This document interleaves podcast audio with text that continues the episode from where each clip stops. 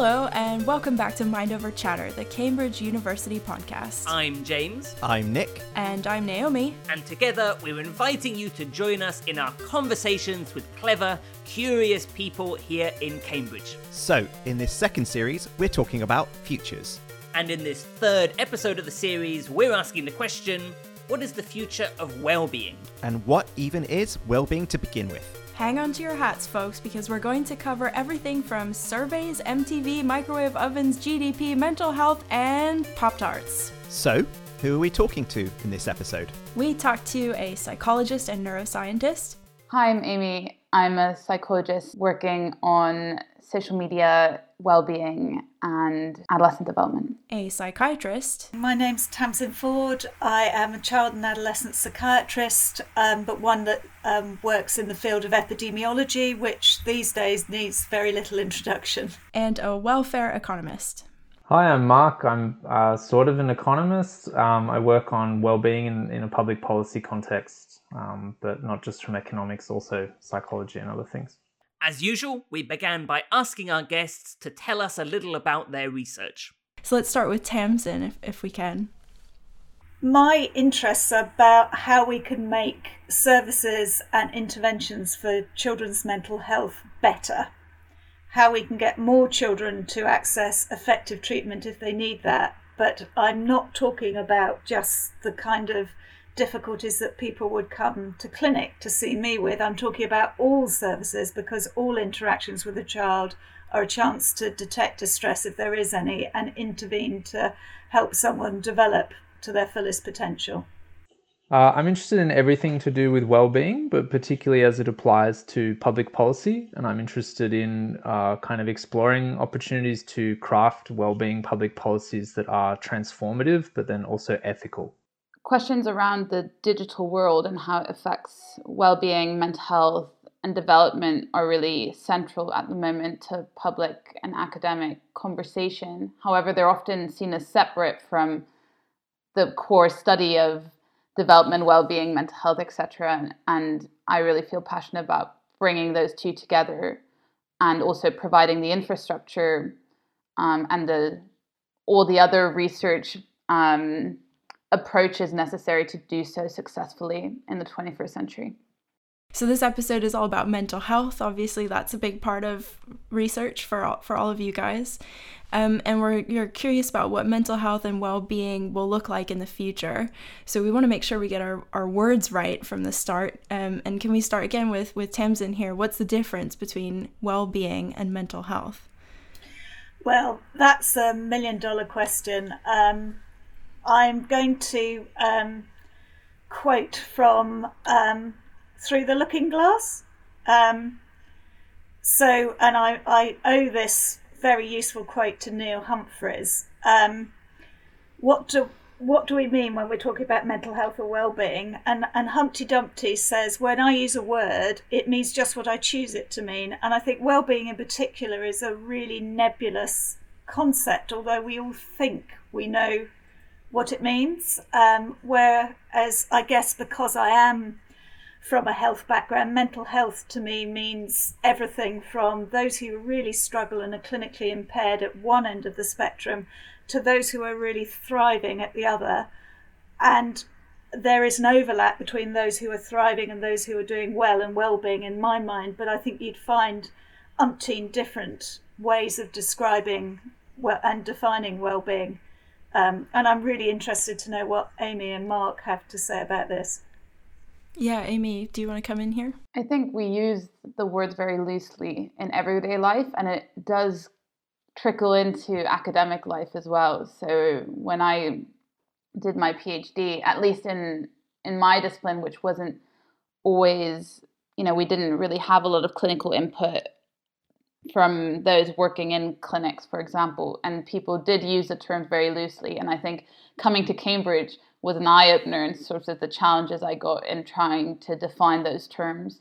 So I think we really, I agree with Tamsin that well being, especially, is in the end maybe a powerful concept almost because it's defined in the eye of the beholder. We might all have a different concept um, about what it means to feel good or, or to be satisfied with our lives. Um, and that might actually make it a valuable concept in itself to to measure and explore. I think mental health, I often find it quite helpful to think about kind of mental ill health side of the people who are struggling.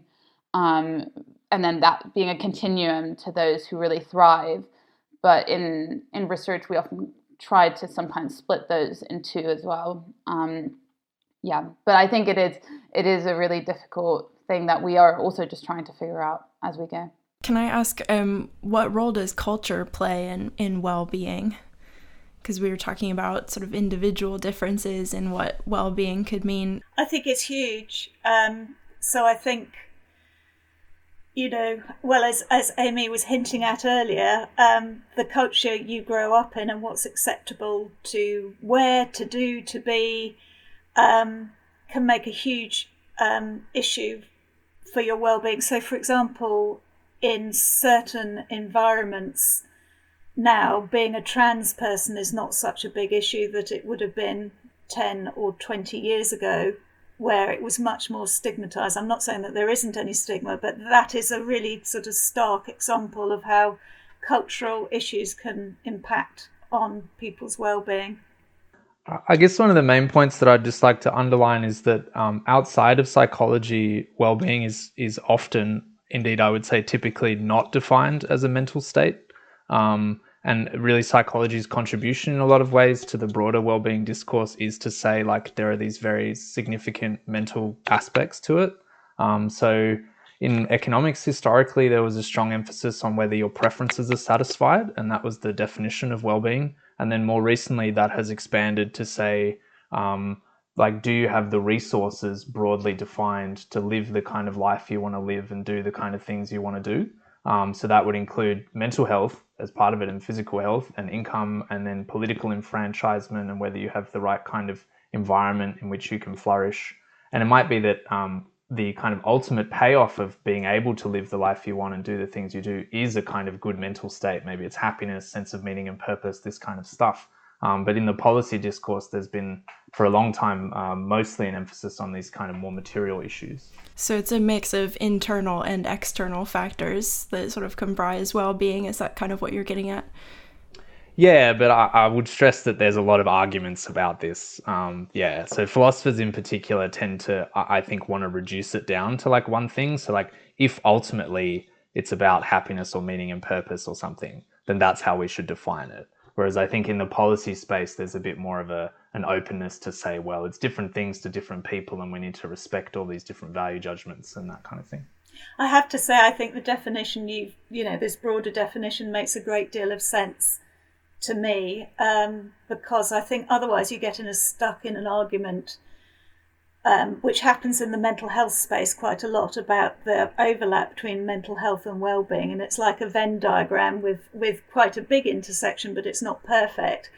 Um, and i think what's happening sadly is we're stripping away people's language to describe when they're struggling because mental health is now being taken to mean mental ill health and so you get people saying strangled things like you know well i, I have mental health at the moment which, when you stop and think about it, is completely nonsensical. And I think it's because of the stigma around poor mental health that means that constantly you get these shifts in words. Um, and as Amy said, there's a lot of loose use of language, but actually, language matters. And I think you're absolutely right, but there is a huge cultural influence.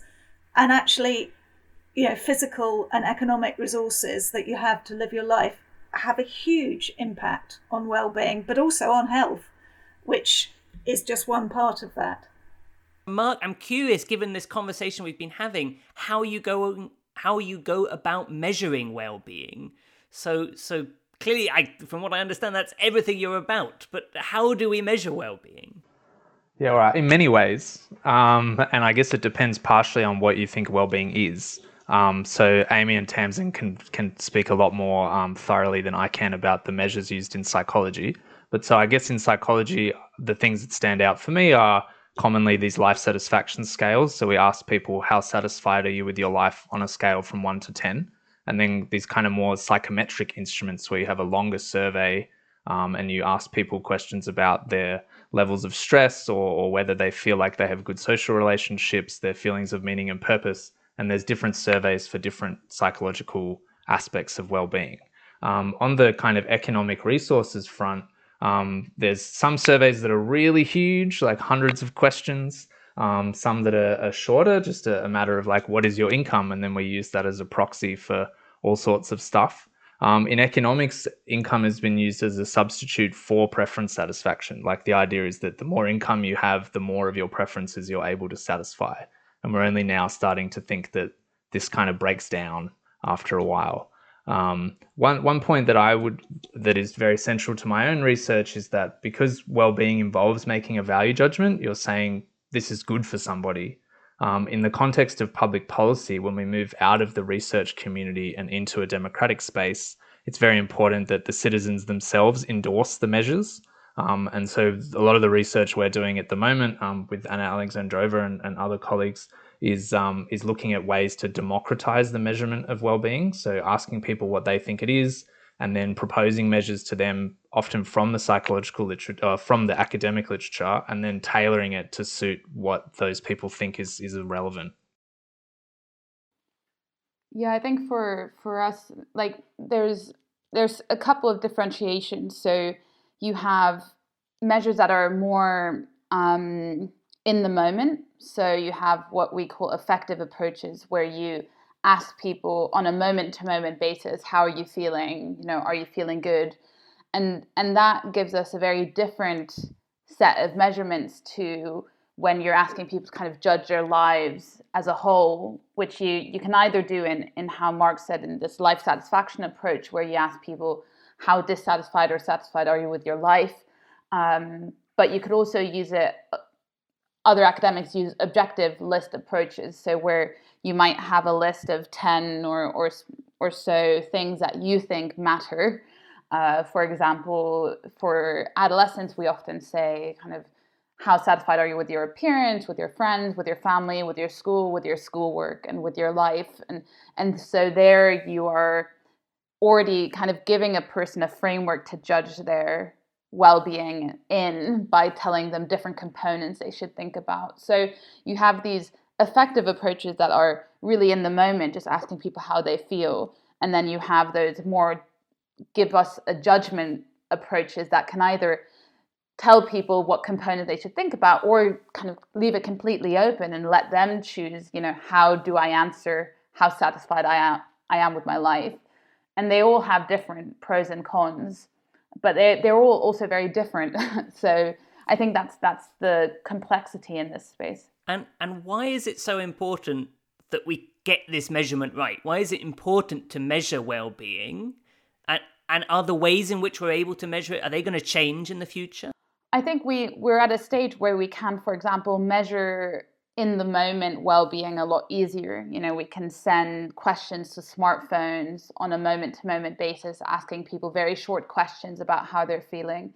And what we see is that that those results are very very different to when we ask people to kind to evaluate their life as a whole and i think they might represent very different states of being um, and so so when we discuss it in my group something that always comes up is you know if you're if you're a parent and you say oh you could raise a child that at the end of their life looks back and says oh i actually had quite a you know i'm quite i'm very satisfied with my life but if you measure them on a day by day basis they often said that they were sad. Uh, would that be kind of would you aim for that? Or would you aim for one that might say at the end of their life oh i'm a bit i'm dissatisfied with my life overall but actually every day i felt quite happy and so it's yeah, we, we don't really know yet. I don't think that one measure is better than the other. So I think we need to explore more what it means to live a good life in many different disciplines to actually understand what we want to measure. And as Mark said, also go out and, and ask what people mean by well-being, especially if this is going to start feeding into these policy-based decisions. We want to move maybe from a GDP-based measure of country success to something based on well-being we need to know what that actually is Okay, so hang on. I have some questions here. I bet you do. Welcome to my world. So, remind me the difference between well being and mental health? Well, first, we learned that there are lots of different ways to define well being, and that well being, mental health, and mental ill health are not all the same thing. So, we learned that well being can be affected by the culture we live in, because different cultural values might determine how at home we feel as individuals. I thought Amy summarized this well. She said, Well being is defined in the eye of the beholder. You know, just like beauty is in the eye of the beholder, or a glorious podcast voice is in the ear of the listener. Good point. But I'm still wondering about the difference between well being and mental health. Yeah, so basically, well being is a fuzzy concept which might include mental health but goes beyond it. We heard that well being is a mixture of both internal and external factors, so the environment around you and your response to it. Mental health might be part of that, but it's not the whole story.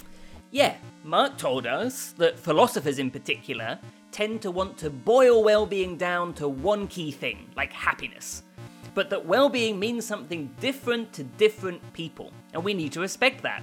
So that's you told, pesky philosophers. Okay, so if well being is a bit of a slippery concept, why try to define it in the first place?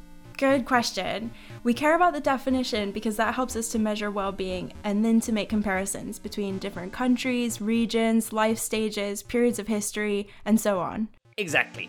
Often in psychology and economics, life satisfaction scales are used. So someone would be asked something like On a scale of 1 to 10, how satisfied are you with your life? Wow, what a question. I know, no messing around, straight to the point.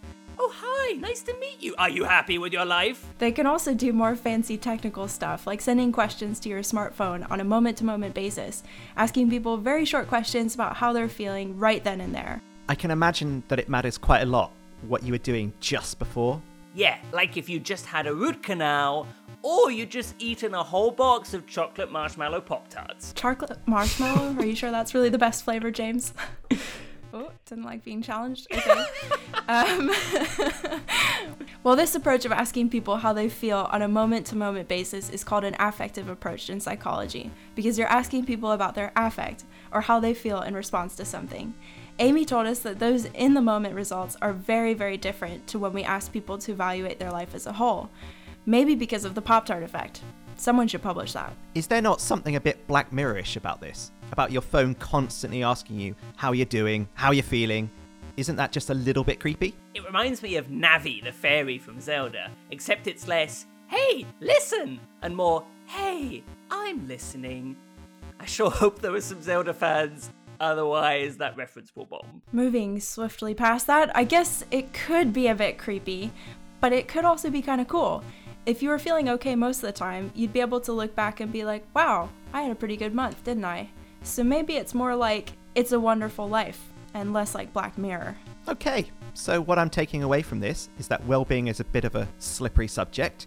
James plays a lot of video games, and Naomi's film tastes got stuck in the 1940s.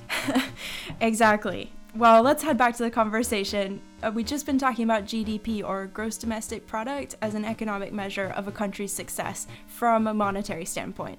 And I'm about to ask Amy a little bit more about that. Amy just mentioned GDP, and, and Mark, I think that might have something to do with uh, research at the ben- Bennett Institute. Can you tell us more about that and how well being um, might be sort of factored into societal progress, productivity, and stuff alongside GDP? Yeah, I can try. Um, I, I, guess uh, one way to think about it is that the, the 20th century, in particular in OECD countries, but I would say especially the last, say, 30 years of the 20th century, was really defined by this um, economic paradigm that's sometimes called neoliberalism. I'm not a huge fan of that term. Um, but there was a kind of an analytic architecture that was developed by economists that was really powerful and allowed you to do cost benefit analysis and a lot of other fancy tricks. But a lot of this uh, architecture relies on simplifying assumptions, and so it kind of boils down really complex policy problems into a few key variables like efficiency equity trade offs, a kind of strong emphasis on productivity growth, and then this kind of manifested in a range of political battles that I think really defined that, that later part of the 20th century, like, for example, the battle over whether central banks should target unemployment or should target inflation.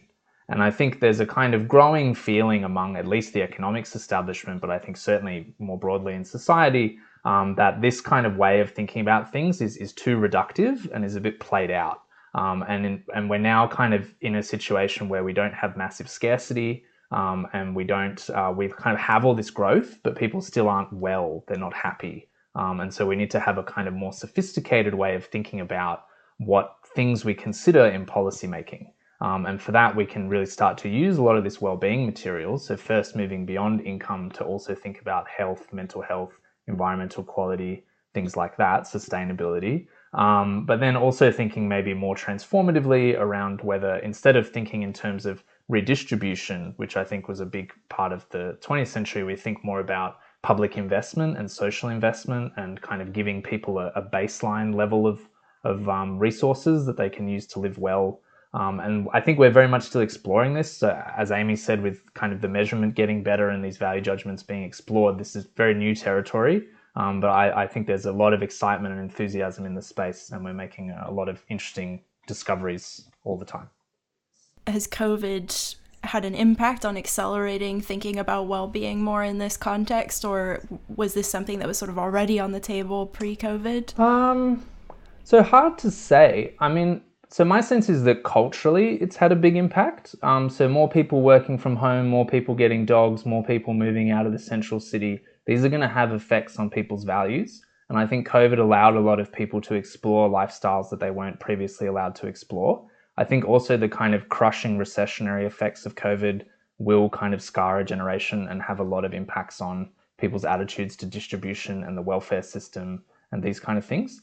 Um, at the same time, uh, I don't get the sense that there's a, a huge push among the governing class uh, in other countries that's that's that uh, on board with a radical change in the paradigm. Um, the UK has been uh, at the at the vanguard, I think, of, of well-being public policy for quite some time, and so it's hard for me to tell whether I've only just come to the UK. I should should make that clear. It's hard for me to tell whether the UK government has kind of accelerated its its attitude to try to be a bit more sophisticated in thinking about well-being or if there's just a path dependency that goes back for the last 20 years of, of effort in this space just before we move on is how you guys feel all three of you about the relationship between the sort of individual measures of well-being which amy's mentioned some of i can't quite remember maybe tamsin's touched on them as well and then some of these kind of like cross-sectional societal measures of well-being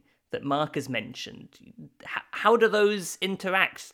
I think, like as as being trained in psychology, there is a way of seeing well-being as an individual thing that we want to measure and target. I think naturally societal well-being might be defined as something completely different, like social cohesion at the local level, um, kind of how, for example, there's report I work on with the British Academy and the Public Policy Committee, and there they're doing a lot of work looking at how communities during COVID that were already previously maybe more advantaged, maybe healthier communities, had a lot more community uptake of helping each other, community activism, than those that were already struggling. And so there's a way of looking at community health, and so people being allowed, being even able to help each other.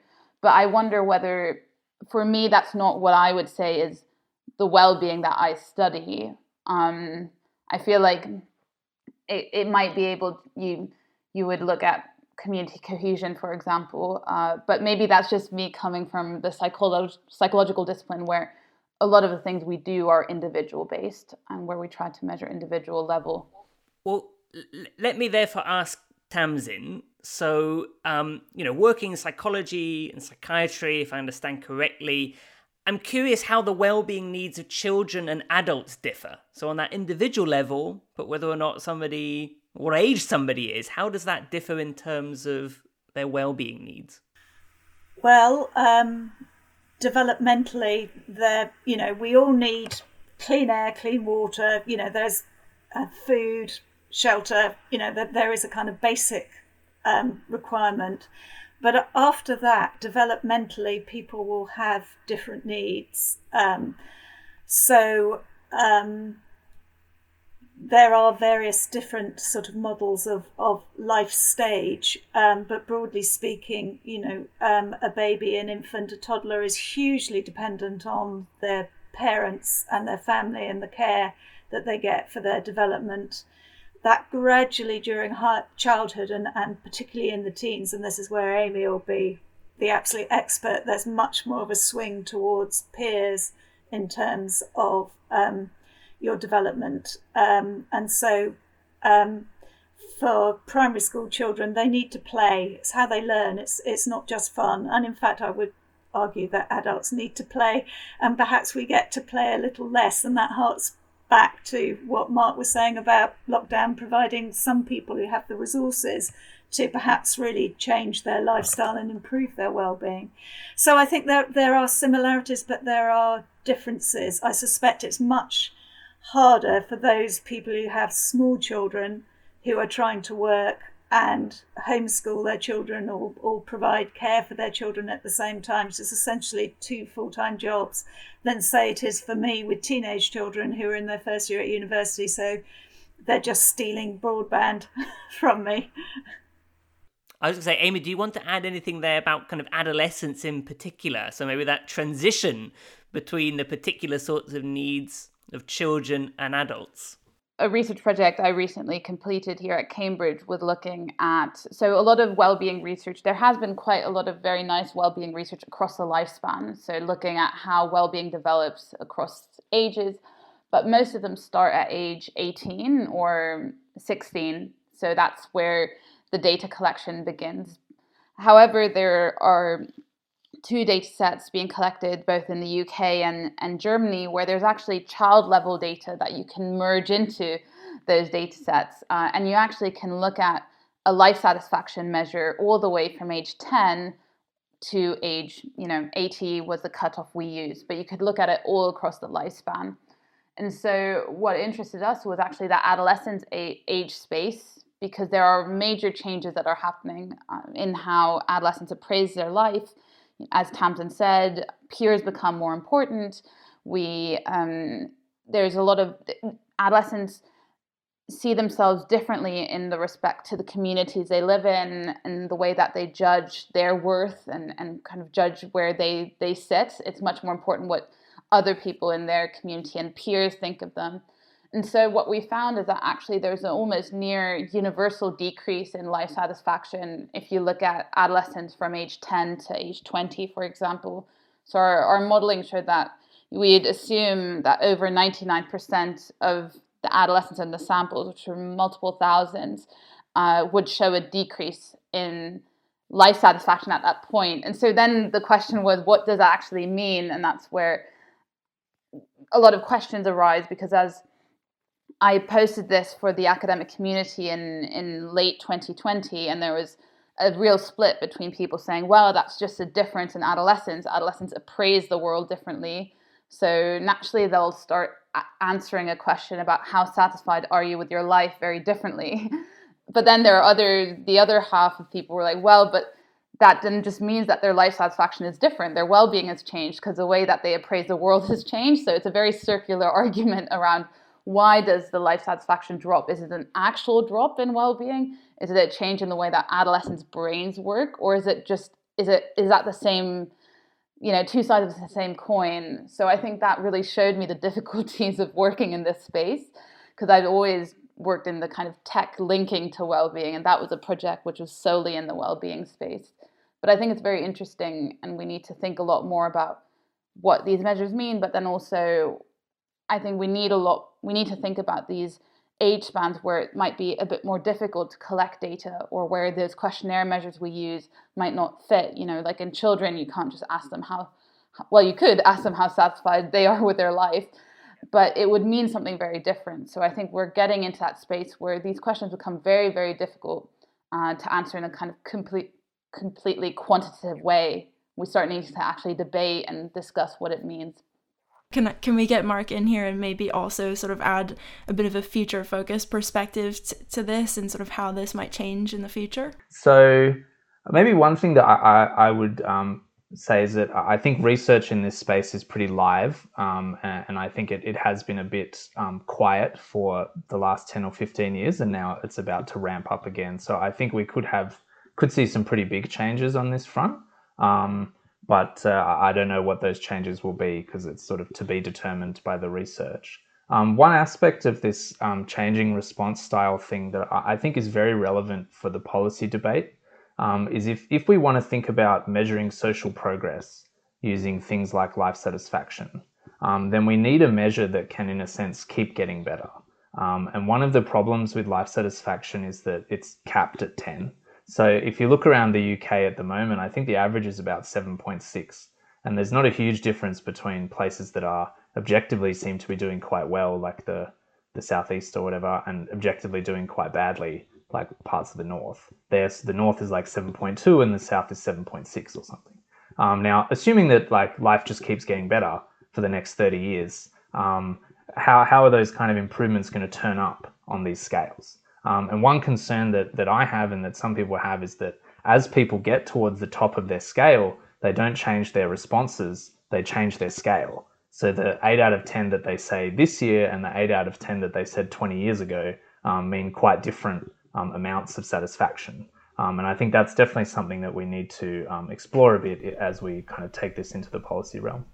So like well-being is is relative, I guess, to what you're currently experiencing and what you've experienced in the recent past. Is that sort of what you're saying there? Yes, but also you want to distinguish between your well-being is relative and then your reporting of your well-being is relative. Um, mm. and, and those are two separate issues that are really hard to disentangle. Um, yeah, and, and so I think like we're putting a bunch of research into um, process at the moment that's trying to disentangle that, but I'm actually not very optimistic. Um, so we'll see. Um, Amy, I wanted to ask you a question. So you you highlighted there some of your work on the links between technology and well-being or mental health. So I'm just wanted to ask you, what do we know about that? About those links between technology, well-being, and mental health?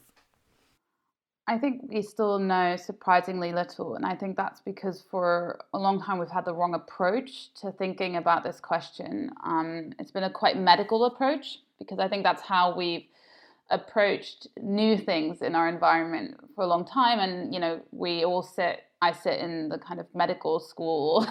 and so we all, I think the default was to think about, you know, what are the optimum numbers of minutes that a child of age X or Y should spend online? Um, what are the let's quantify what technology, you know, what's time spent on screens is causing a decrease in well-being and mental health, for example. I think I think in the last two to three years, there's been an increasing understanding that that quest seems to have failed mainly because there is n- that numerical link might be much harder to quantify because technologies are now become part of life. So it'd be like I often take the metaphor, you know, it's like asking me how a, ch- a child is going to react to eating carbohydrates. You know, there's a huge range of effects there that you need to disentangle, and it's the same with technologies. And so, yeah, I, I think we are really at the beginning to even trying to understand how we approach it because we can't think about time spent on technologies because 20 minutes doing an exercise class on your iPad is very different to 20 minutes um, Skyping your family. is very different to 20 minutes scrolling on Instagram. It's very different to 20 minutes scrolling on Instagram when you've just been through a breakup and you're looking at your ex's page. So, you know, so we have all these. I think the time spent is something that we we need to retire, but there's not really something else. So I was talking to a parent organization yesterday. I'm trying to really understand the space a lot more. And they said that parents still want to know, you know, what time should we spend on our screens to make my child, you know, to, to ensure that they develop well and that they feel good.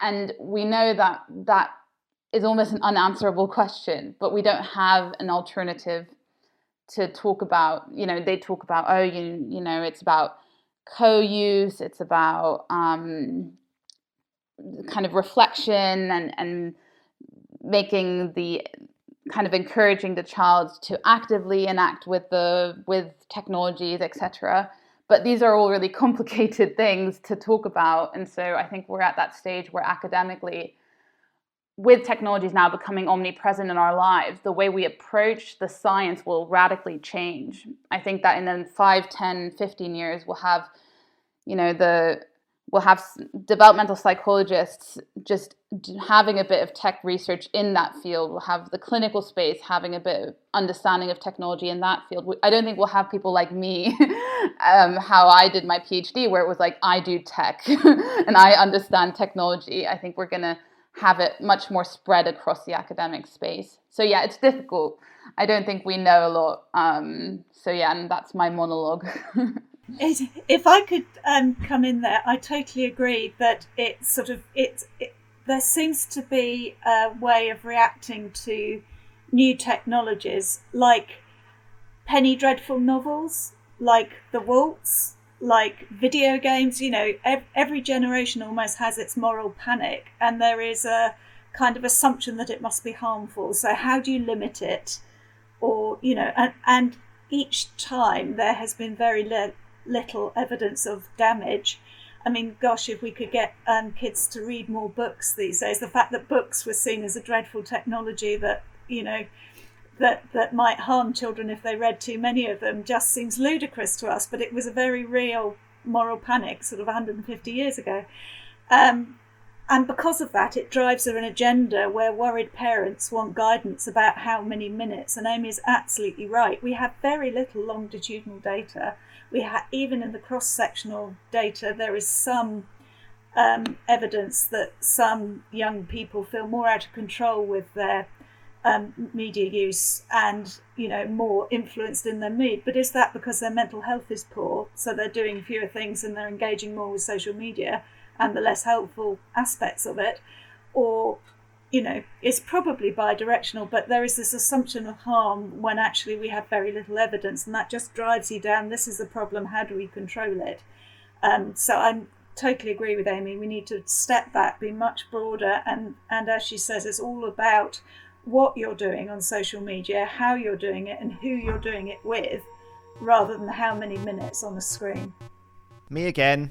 I have some more questions, not to point any fingers, but Mark used some fancy economicsy words. Have no fear, we looked those up for you. This is like a game show, except with no prizes.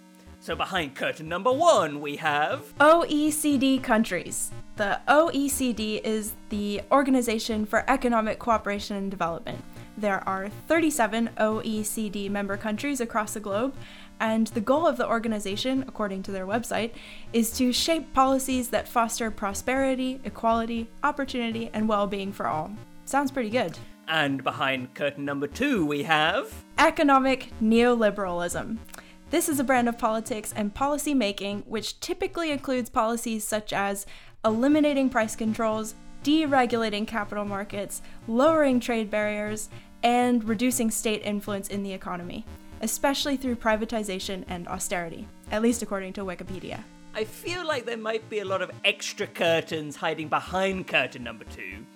Um, and finally, behind curtain number three, we have life satisfaction. This goes back to the idea that well being is often measured in survey form, with a rating scale where you can select a number from 1 to 10 with one being like a horrible, terrible, no good, very bad day. And 10 being a pop tart-tastic, fan dozy, life just can't get any better than this extravaganza. I believe that's exactly what it says on the survey. Okay, thanks for that. And remind me where all this economics chat came from? Well, we were discussing the way in which COVID has accelerated debates around GDP and well-being. Basically, is GDP still a useful measure for people's well-being? Short answer no. So, well being is more than just colour TVs, MTV, and microwave ovens? That ain't working? I was maybe going for a Dire Straits reference there. I guess that ain't working either. well done. Well done. So, yeah, people are reflecting on their values, what really matters to them, and COVID has allowed people to explore more different lifestyles. Maybe working from home, getting pets, moving out of cities. Although we do have to recognize that not everyone has been so lucky. And that COVID has also had a crushingly negative effect for many people. Right. Our guests were also discussing how individual and societal measures of well being are different, but that both are necessary. We also heard about how the well being needs of children differ from adults. We all need some basic requirements of life clean air, water, food, shelter. But after that, everyone's needs are different, and those needs will depend on where you are in your life. They didn't actually mention Maslow's hierarchy of needs, but maybe that's lurking in the background here. Not that I would know anything about lurking. Um, absolutely.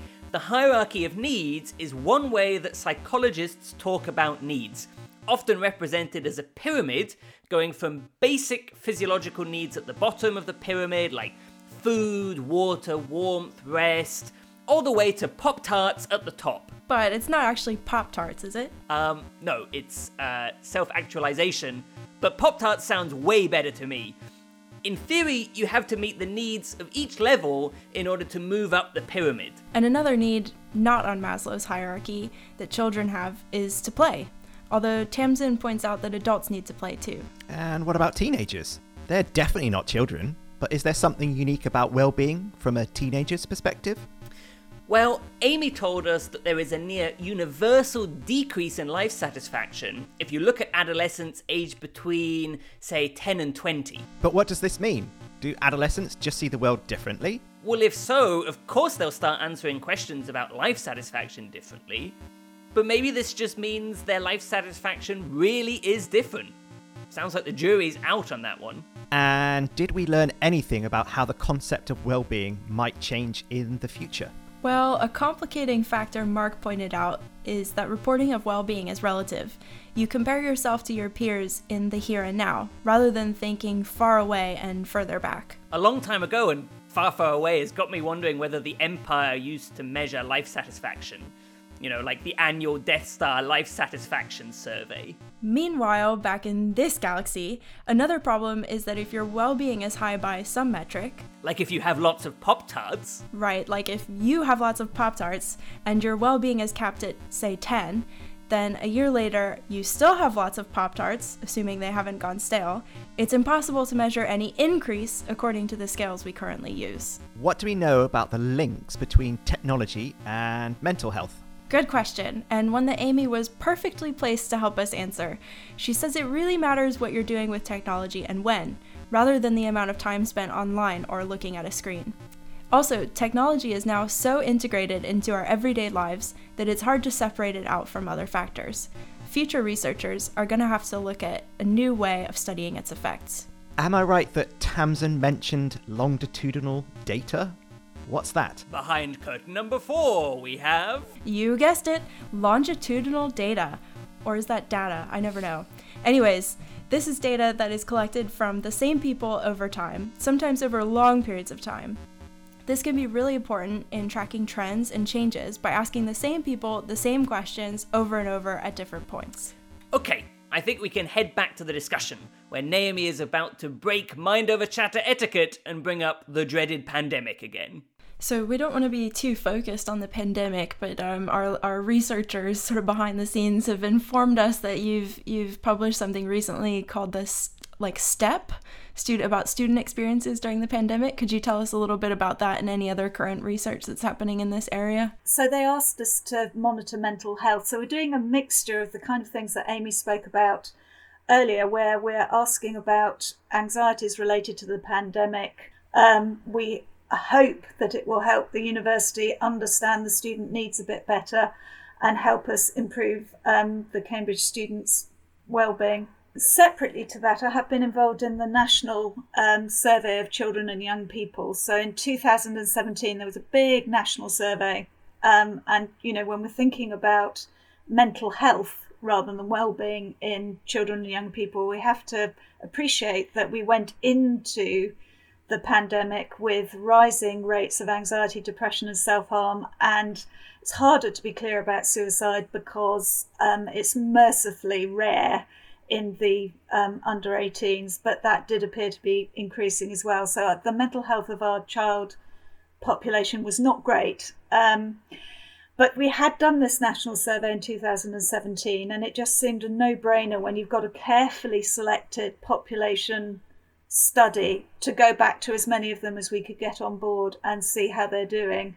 Now, obviously, we have two snapshots three years apart, so we can't say that the pandemic caused this deterioration, but we've gone from one or nine, one out of nine meeting clinical thresholds, probable clinical thresholds for needing to support, to one in six of those aged 5 to 22.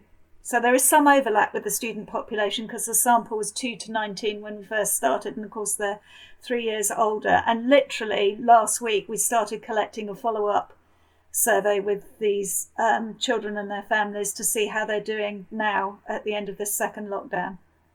I wanted to ask another question, just keep keeping briefly with the kind of pandemic theme. Um, but I'm curious how we might think differently about well-being after the pandemic or because of the pandemic. So, Mark, I'll throw that back to you first. Why and how might we think differently? So, I guess one thing that stands out for me um, is that uh, the the importance of what we might call social capital, or these kind of like community bonds, and the ability to rely on other people in your immediate neighborhood, um, was really kind of brought to prominence um, during the particularly the first lockdown. Um, and I think uh, that's something that has been neglected at a cultural level and at a policy level for many decades. So my expectation is that there may be some uh, structural break on that front, that we start to reinvest a bit more of our time and a bit more of our, our public funds in community infrastructure and the kind of things that build social capital. So like at the moment, if you want to go and play football, um, you know, who do you it's quite an arduous uh, effort to go and find which clubs exist in your area which fields they use at what times this kind of thing. Um, making it easier for people to just kind of um, quickly access community might might be something that comes out. I think the home working thing is here to stay um, and i'm curious to see uh, what effect that has um, at least uh, on um, kind of the professional classes that do a lot of home working. Um, uh, so I think you know there's been an explosion in pet ownership, um, and I think people have moved out into the burbs a bit more and, and, into kind of out of the central city, and I think that will have implications for the kind of lifestyles that people value. Um, how that feeds into policy over the longer term, um, I don't know. Uh, yeah, I think there's also a little bit more of an idea about um, frontline workers and the people that we really depended on during the pandemic to keep things going are often the lowest paid and most vulnerable people in society and maybe that will have some impact on how we think about minimum wage policy and the welfare system and that sort of stuff. But I'm also concerned that people will just kind of forget about that pretty quickly. And Amy, how about you then? You know, how do you think we might think about well-being differently by virtue of the pandemic? I think something that struck me in the last couple of months is how yes, we've all gone through the same pandemic, but I think it'd be a lie to say that we've all been in it together. You know, there's been a very differential impact across, if we just look at the UK, across different UK communities. Um, and that's often on the level of previous deprivation or kind of ethnic and racial differences, um, differences in terms of community support um, and investment. And I think that we need to keep that in mind. Um, I think there'll be increasing challenges, not just from the changes that have come from the pandemic. You know, you have people people want to move out of the city centres, but actually for environmental reasons, we do want quite a good density of people. So how do we uh, allow you know people if everybody wants to move into the suburbs? What do we do with our environmental targets in that we don't want big suburban sprawl, for example. I think there are huge amounts of challenges about, and I, I do think that we'll be in a huge state of flux around what it means to live a good life. And I think that as a society now, especially in our as academics with a very kind of active policy angle to our work, these are big questions to to ask and, and to engage people with is what do we want the next 10 years to look like? Do we want everybody to start moving out of out of cities or how do we make sure that those people who have been left behind in the pandemic aren't left behind even more? I think these are all major questions that do relate to well-being especially if we see how many children are struggling those years of disrupted schooling. You know there's reports that say that those will not you know you can't ever catch that up so I think these are all these implications that we need to think about. Um, so it's much more than just on a personal level what we think uh, is changing is that we should actually actively steer what we think you know well-being should look like in the next 10 years as a society so that leads really really nicely on to the next question we had which was like how are this how is this new thinking about well-being going to shape our lives in the future? How is it going to affect decision making both for individuals and for government and policymakers? And um, tamsin i'll come to you first with that question that big question. It is a big question, but I think it does lead quite nicely on from um, what Amy and, and Mark were just talking about. So if I stick to children and young people, because it's quite a long time since I thought about grown ups other than parents, um, you know, we we have an opportunity to rethink how we support children. And I think the fact that we opened pubs, restaurants, and hairdressers before we opened schools by quite a long way should really have brought us all up short um, in terms of how we as a society think about the well-being of children and families and i think they need to move centre to our planning. They are our future. They're a very precious resource. And we can do much worse than starting with reappraising our education system which is very focused on on high stakes academic um, exams at the end, which brand a huge number of children as failures. And yet, employers are saying that people come in without the skills that they need.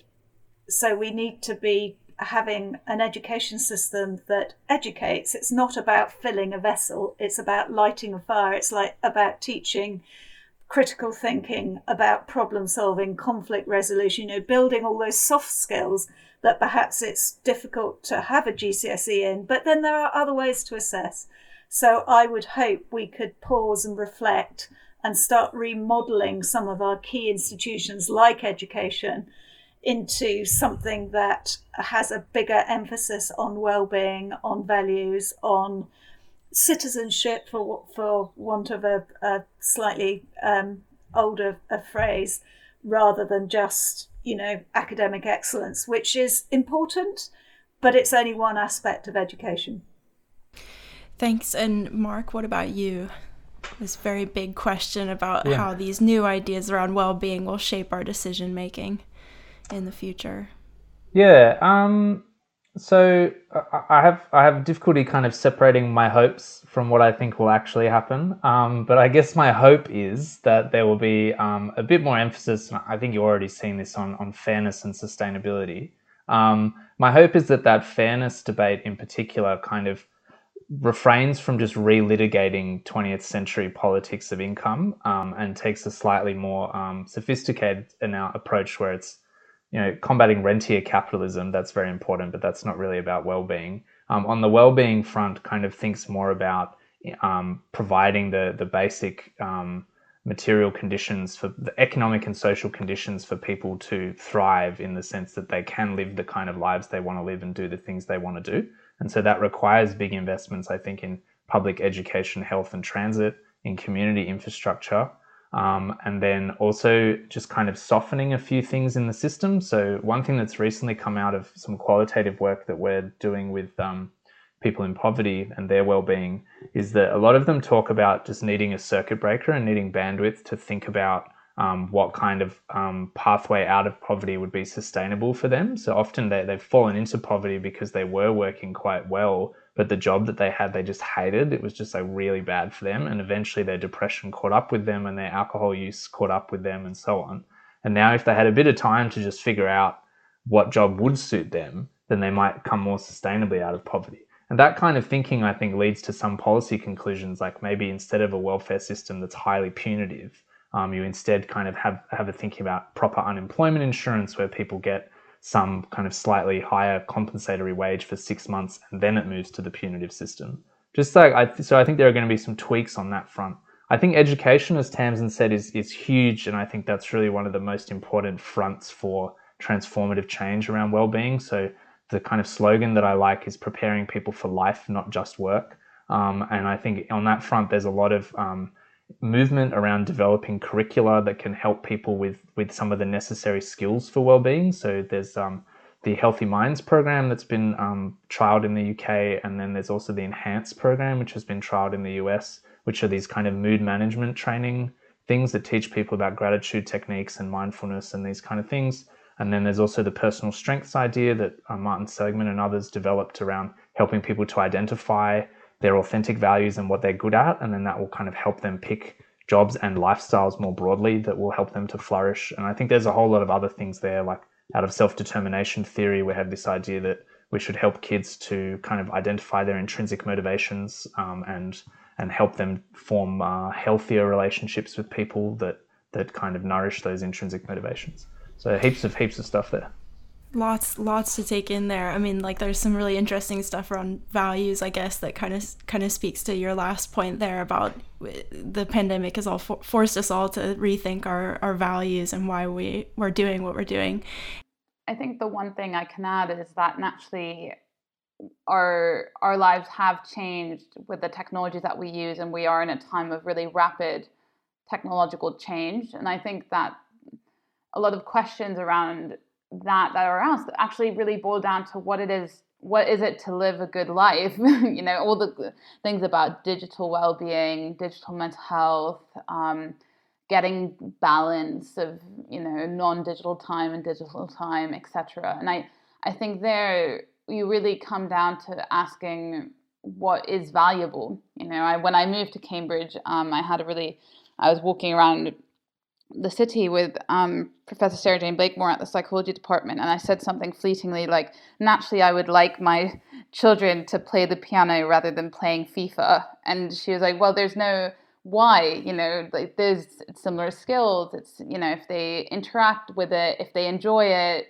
it's you know there it's dexterity so why is it why is the piano different and i feel like it still comes with me now because i still don't know why that's my judgment and there is actually no evidence. And so those are actually pure value judgments why i value the piano more than than the fifa game.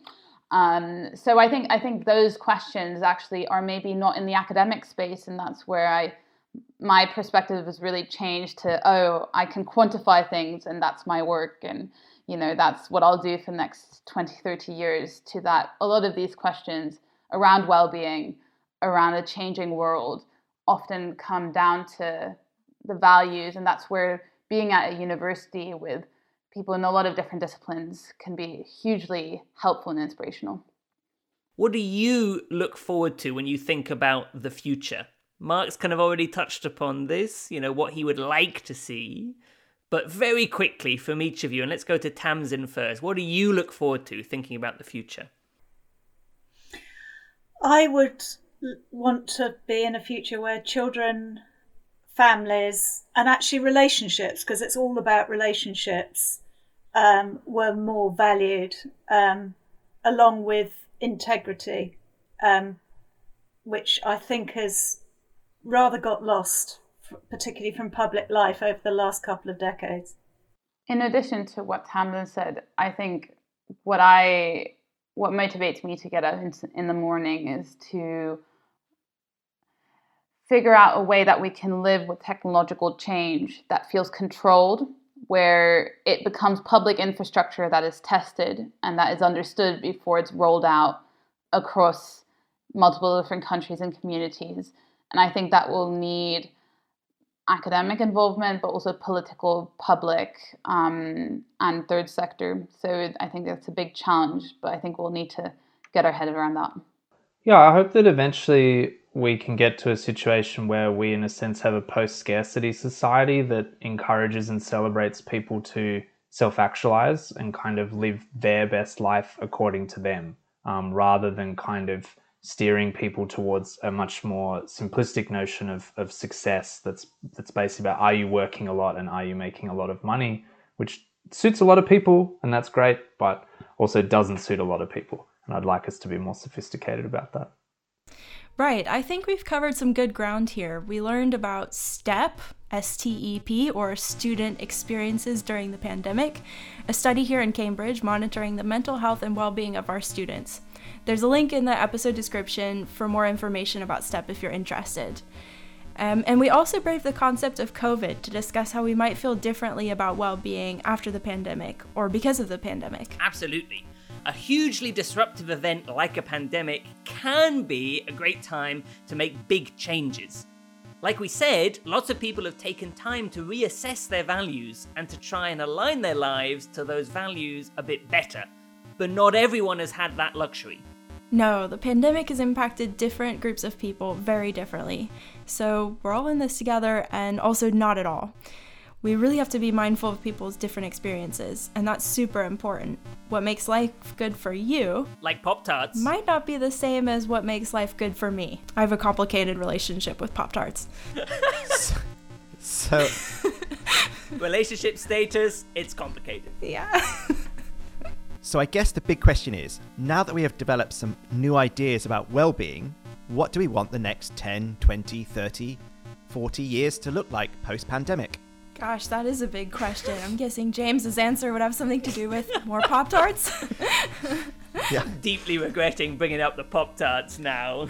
But it's not a question of just Pop Tarts. It's how many toasters do you have as well, right? You know? Oh god. I mean, like, you know, like Pop Tarts, Pop Tarts everywhere, but not a toaster to toast. That would be like, you know, hell on earth. Nightmare. Nightmare scenario there Although for James. you you can eat them cold. You can definitely can. eat them cold. Was there anything that was surprising or stuck out to you? I'm trying to think when you say surprising, gosh. No, I, relatable, I think, is totally the, the word I'd say because, you know, thinking about how everyone is, the different experiences of the pandemic and what everyone's different visions are for the future is probably the thing that I thought about most away from the episode. Yeah, I think the the note about how a disruption can be a really good time to make changes is a good thing to keep in mind for like personal experiences. Wow, for sure. Um, I was surprised really that well-being turned out to be such a slippery subject in the end. I would have thought maybe that you know we found the right people and we push them hard enough and they tell us exactly what it is. Not Define so it, easy. define it, define it. Yeah. Yeah. Yeah, last last season we had climate change was like a toddler with sticky fingers, and this season, well-being is like a Slippery eel. slippery fish Yeah. eel. Yeah, that's even better. Yeah, great metaphor. Well, that brings us to the end of this episode. Yeah, there was so much interesting stuff in there. I can honestly say this was one of my favorites of the series. You say that every episode. Well, now that I've heard that episode, I'm gonna go uh, take a step away, reassess my life, fill out some more surveys on Facebook that I've been meaning to do, and think about getting some more Pop Tarts. So stay tuned for our next episode about creating a more just future. Before then, please fill out our survey. The link is in the episode description to tell us what you think of the podcast. Be honest. And make sure to leave us a review on whatever platform you use to listen to your podcasts. A good one, please. And as ever, please spread the mind over chatter word by telling. just everyone. Just tell everyone. A huge thanks once again to our guests, Amy Orben, Mark Fabian, and Tamsin Ford, and to our two fantastic behind the scenes helpers this series, Annie Thwaite and Charlotte Zemmel. Music was by the extremely talented Carlo Ladd, and artwork by the equally talented Alex Sadler. See you next time. Bye bye. Bye.